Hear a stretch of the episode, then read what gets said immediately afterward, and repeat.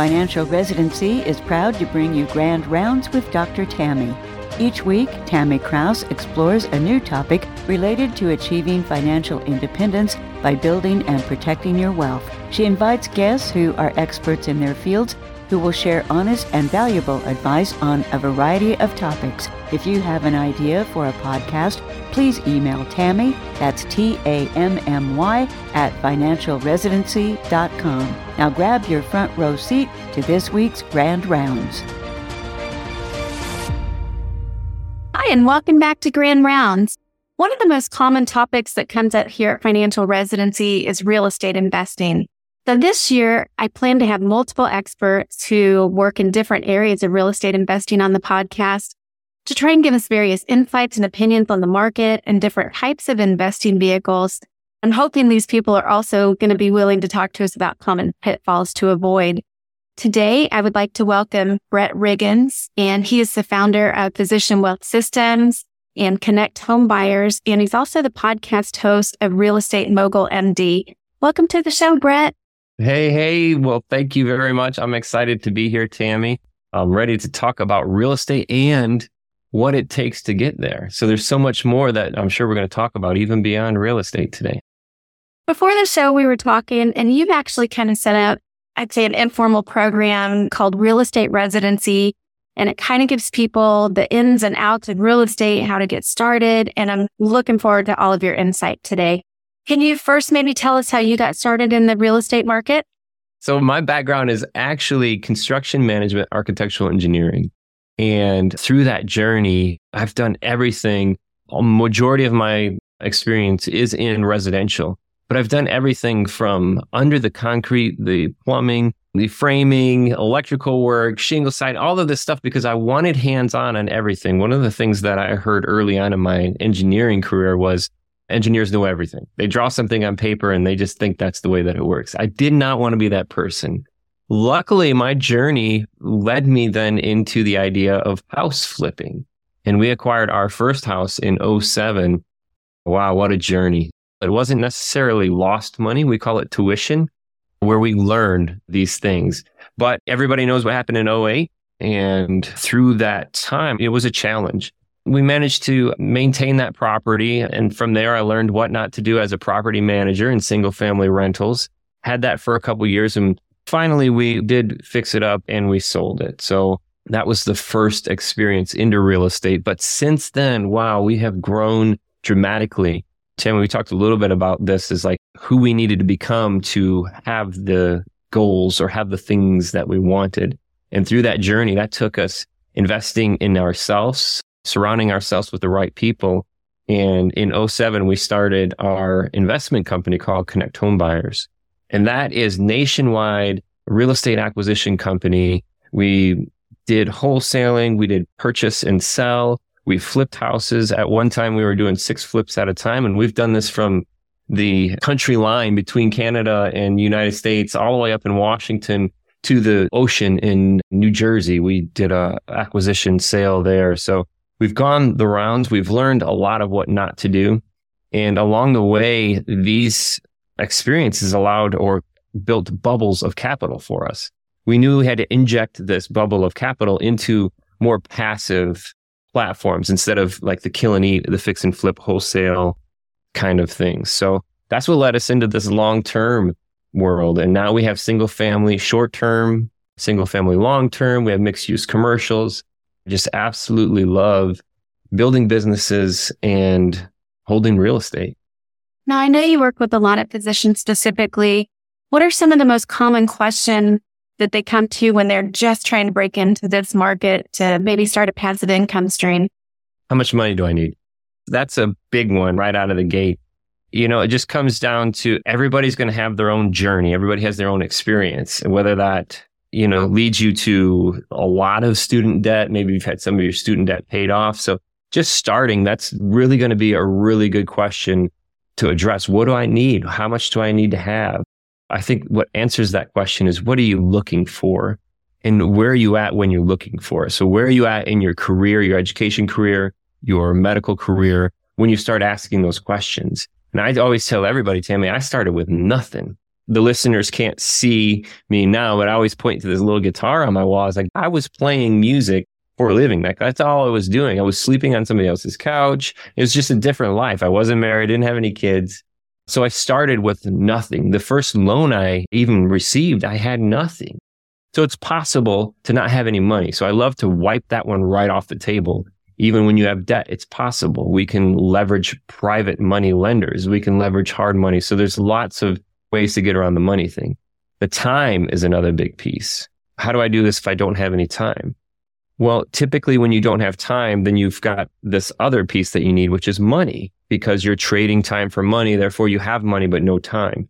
Then you have a different avenue that you can take and derive the best investment solution for you. Those are the big things that lead into then the question of, Hey, should I do residential? Should I invest in apartment buildings? Should I do storage?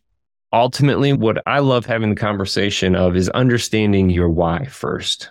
If you know where you want to go, then you keep driving down, you keep asking yourself why. Everybody always says, I would like passive income, right? Okay, great. What are you going to do with passive income? Well, I want more money. What are you going to do with the money? Or I want more time. What are you going to do with the time? So if you really drive down to understand your why, it helps you understand where you're going.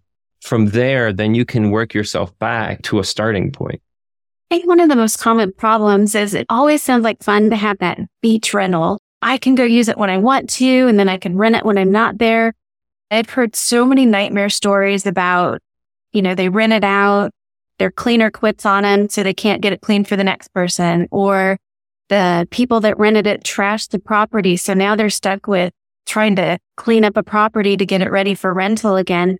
How can you take that burden off of them so they can have the property without all of the headaches that go along with it? I could only give advice in that scenario. I would not be able to take that burden from them. But the advice would be when you do acquire, make sure the house is the last thing.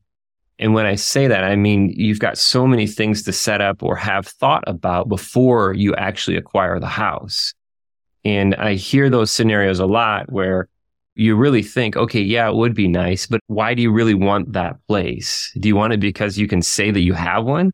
Because when I hear that scenario, it sounds like the investment objective is not met with in regards to return. So I'm looking for a specific return on my money and it's not being met in that particular scenario. Plus I have more stress that's added into it.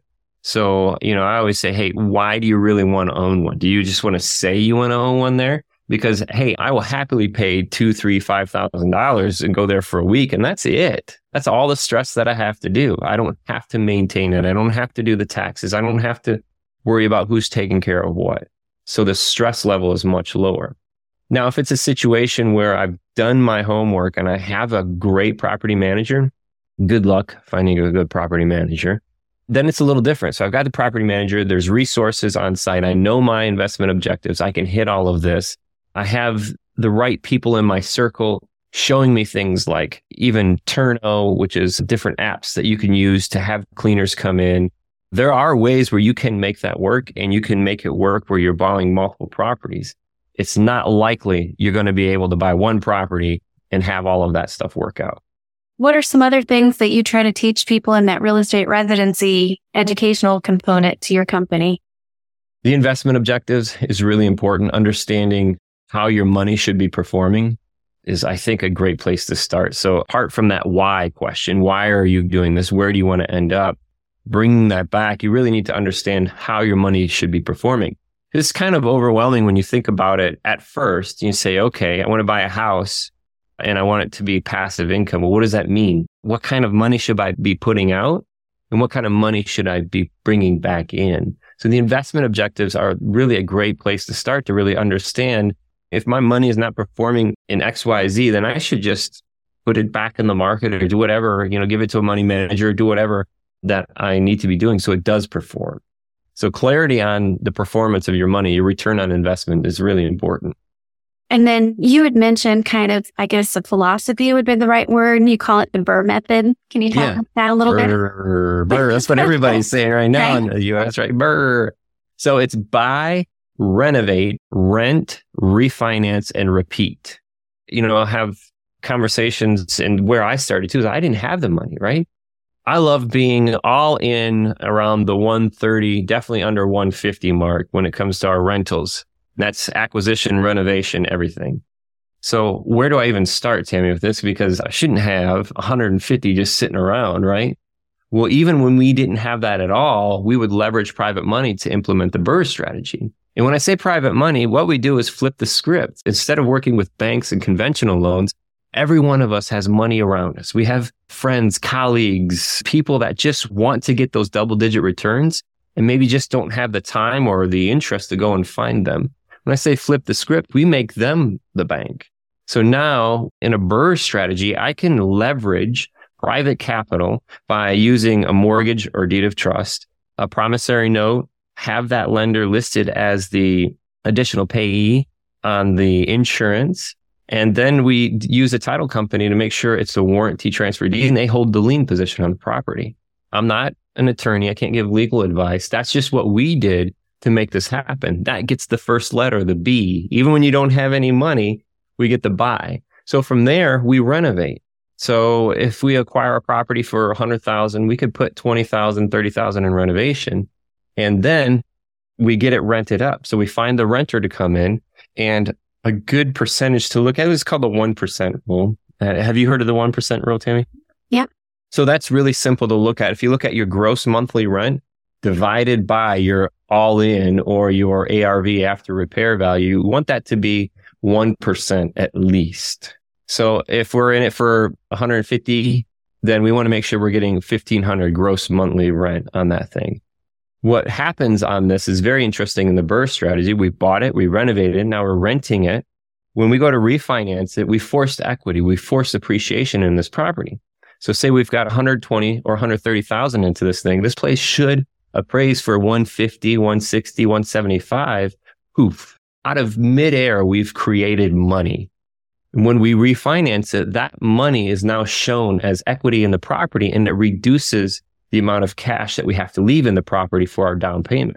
So absolutely love that piece of what we're doing. And in these wonderful scenarios where we just bought one, I think for like 75, we put maybe $8,000. So we'd be in this for $83,000. I love this one because this property should rent out between $1,100 and $1,200 a month. But the property would appraise for much higher than that. And we were able to actually pull out more than what we had in the deal. The cool part about that is now that is shown as debt on the books. So say we had 83 and then we could borrow $90,000 on a 75% loan to value scenario. That means that now we had 83 borrowing, when I say 95, all these make believe numbers, or 90, $90,000. That means we have $7,000 tax free because it's a loan, it's debt in the books. That's another beautiful piece of the Burr strategy. Ultimately, the last letter is R, repeat. Go back and do this again. So if you're doing it to where it's infinite return and I'm not leaving any money in these deals, I could leverage private capital all the time, keep doing this and keep turning money in these deals. And I have to ask, what market are you finding places for seventy-five to hundred thousand dollars? So there's places all over the United States that you can do this in. The real draw is going to be at what scale are you doing it? You know, if you're looking at doing 10 to 20 houses, you want to make sure that you're doing it maybe on a little bigger scale. So then we're what I call the outside in approach, the way I was taught. In these markets, we're going to start from the outside. I'm holding my hands up in the air around the United States. I'm going to start queuing in like a bullseye. I'm going to start making these circles in. The first thing I'm looking at are states that are landlord friendly versus tenant friendly. A lot of the times it's going to align with red and blue. And that really then dives down into the municipalities inside of those states. But inside of those red states they're likely to be landlord friendly states. And from there, we're going to look at for us on a scalable solution, we're looking at MSA, the population of the area. We're looking at affordability of homes, just like you said. Where do you find houses like that?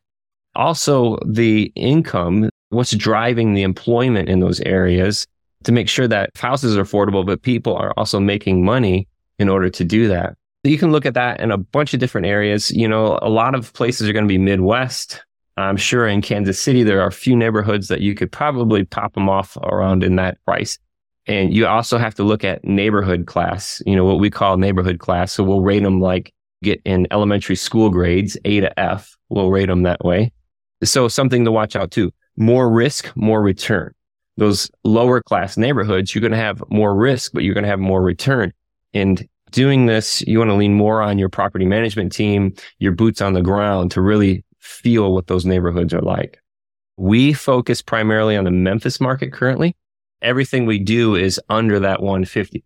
Some of our short term will creep up around that 200, 220 all in on the short terms, but those things will praise for, you know, 280, 300. And then one thing you had mentioned was stackable return for residential real estate. Can you tell us what that means? Do you see the smile on my face when you said yes. That? I absolutely love it. This is one of those things, one of the first masterminds that my wife and I invested in ourselves and was like one of a $50,000 mastermind. And at the time, I really have $50,000, right? And it was just like this mind blowing thing. But that was definitely an inflection point in my life when it comes to growth. Inside of this mastermind, this is where I had first learned, I guess, the arbitrage of buying a rental, getting a loan and the rent, taking care, servicing the debt, paying me money. And I learned of this thing called stackable returns. This is awesome. Everybody knows about cash flow. Cash flow is one of those things in the stackable returns. And it's that arbitrage. It's all the expenses taken out of the income, right? And that actual cash coming back is cash flow. Inside of our acquisition equations, I've got reserves that I'll actually pull out of there too. Maintenance. Some people will include capital expenditures if they're not making the repairs out front, vacancy. So we take those out and ultimately that cash left is cash flow. So that's a great thing. A lot of people know about cash flow. But when we leverage debt, this is good debt too. This is income producing debt. This is not debt for your TV. This is not debt for your car or for your home. This is good debt. And when we leverage this debt, we're making this income. Well, even though that loan payment is going out, Tammy, that principal is getting paid down every single month. That principal is equity that you have in that property. That equity that you have in your property is directed to net worth on your financial statement. That's another return. That's real money. That's cash flow and principal paydown. Interesting piece of principal paydown is if anybody has ever looked at this weird graph of interest and principal when you're paying down a loan. When you first start paying that loan, if everybody has a house loan is understood you telling me I'm making a thousand dollar payment and eight hundred dollars is going to interest? What? what? I want to be a banker. We yeah. all should be bankers. We should all get there. This is it. That's year one. Year two, you're paying more principal, less interest. Year three, it just keeps running and running. And if you looked at this graph for the listeners, my fingers are doing this like reverse parabola on both sides. There's an inflection point for both where automatic, I'm paying such less interest and such more, more principal the cool thing on return on investment, just think about that in the stackable return scenario. What is your return on investment doing as this investment ages? It's increasing. So that principal paydown increases drastically over time. So we've got cash flow. We've got principal paydown. This other thing that I love is called depreciation. Depreciation is beautiful. Another little disclosure here. I'm definitely not a CPA. I'm not a tax attorney. This is how we've implemented these strategies. Depreciation is beautiful. Depreciation basically allows you to write off the value of the property as it decreases in value over time. I think it's 27 and a half years are used for single family. We call that straight line depreciation. That's another return because I get to write off this depreciation value from the actual income. I'm adjusting my gross income based off of this depreciation value. That's nice. That's also a return the cool thing that I can do as a real estate professional, REP, right? I've got that classification. If I needed to, I can use that passive income to offset my active income. One of my companies I have a W 2 from, if I needed to offset that, I could use that depreciation to offset my active income because I have the REP status. There's another little thing I'll layer in here on this piece of the stackable return is the cost segregation strategy. And we're implementing this on a few of our buildings this year because we need to offset the income that we're showing. Cost segregation is a beautiful ability to accelerate the depreciation. Similar to bonus depreciation, I'm not quite sure how they both wrap into each other, but it's sunsetting this year. 2023 was at 80%. They're going to continue to walk this down until the politics come around and somebody changes this rule again. But last year, 2023 was at 80%. So the cost seg study can be run and typically it's about 30% of the cost basis, which would be acquisition and the capital X that you made in the initial project. About 30% of that can be depreciated. And that's awesome. So take that 30% now, the 80% sunsetting rule, I take that down, back it down. But again, this is real money. I get this all the time too. So we target a minimum of $200 net cash flow, pull out my reserves, my net cash flow per door per month. And tell me the look on somebody's face when they say, Hey, that's not a lot of money. No, it's not. If you just look at it in that one instance and somebody was handing you $200. But you look at it on this stackable return scenario, we've got cash flow, principal paydown, depreciation. You stack all these things together. And then remember what I said about the ROI as this investment ages, it just increases, increases. So there's a multiplying factor when you look at that. When you look at $200 a door, it doesn't feel like much. But when you add all of these stackable returns together, is a platform for generational wealth, whether it's to pass on to your family, to pass on to a foundation. This is how you do it. Depreciation is cool because then there's something called depreciate, exchange, depreciate, exchange, depreciate, exchange, depreciate, die. When you have depreciation, you know, you get this a lot. I don't know if you're aware of the recapture rule. If I depreciate something, I have to recapture that depreciation. So what I wrote off, I have to recapture it when I sell it uh, as capital gains. I can depreciate it. And then when I sell it, I can do a 1031 exchange. All I have to do is have a like kind investment. This is an investment property. Boom, like kind of investment. So I can exchange and I can roll that over into the next property without paying capital gains on that property. I just keep doing that. The beautiful thing and why it's generational wealth building is when you do pass away, when you do die and you pass that on to your family, a foundation, whatever, the cost basis. There's adjustment in the cost basis. So you don't have to recapture that. So the depreciation, if you do it correctly, you don't have to recapture that depreciation along the way. So that's cash flow, principal pay down, depreciation. And the fourth thing that we never consider in our evaluations is appreciation. You've probably heard this before in real estate. You make your money on the buy and you realize that profit on the sell. Well, when we are making our money on the buy, I'm not including appreciation at all. Appreciation of the property value or increase in rents. I don't include any of those. But if you look at a study, I looked at one, I have a book called How to Get Rich as a Doctor. And in that book, we looked at a studies for this appreciation thing. And if you look back 15 years, you can almost say that the rents have doubled in 15 years in majority of the markets, specifically our market. And along in that 15 years, the property values have increased by six figures. So if we're talking about, hey, that $200 a door doesn't feel like enough for me. I need bigger cookies than that. I think that's smaller thinking in the way you've got to see this. This is a long-term investments. And if we look at that appreciation piece of the stackable interest, it's pretty remarkable where your returns end up. Now you work primarily with physicians at Physician Wealth Systems. Can you kind of walk us through what does your company do? How do you help physicians get started in the real estate market? Physician Wealth Systems is a platform that builds turnkey real estate investment businesses for physicians.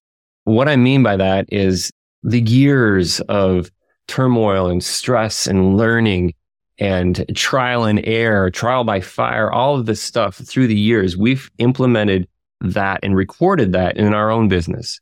So now we can take that and mold these new businesses based off of our experience that create the opportunity to be a business owner and not just a landlord. What that means is you don't have to find the property. You don't have to renovate the property. You don't have to find the best lender. You don't have to find the property manager. And when it comes to asset management, we're building out software that allows us to put you right on the sheet that you need to be on, asking the questions that you need to ask in order to make sure that your investment, your business is performing. So it's a 100% done for you service. It's unlike anything else. It's unlike just acquiring a turnkey real estate property, right? This is a turnkey real estate business. And now there's no such thing as passive income. You always have to put effort into what you're doing. And I always tell everybody, Tammy, that nobody's going to care more about your money than you do. So there's certain things that I want to push you on to make sure that you're asking the right questions and you're not just saying, here, go do this, take care of this for me. I want to make sure that you have the interest in running the business, but I also want to create a business for you that can be managed with an hour a month in this hour a month, what we're going to do is put together 12 properties in 12 months to build a single family long-term residential portfolio for you. Some of our clients we will do short terms with. And if you're able currently to invest, I think it's 100 hours of material involvement in these properties, you can actually offset your active income with your passive losses in that property as well too. So that's why we will put a short term rental in the portfolio as well too.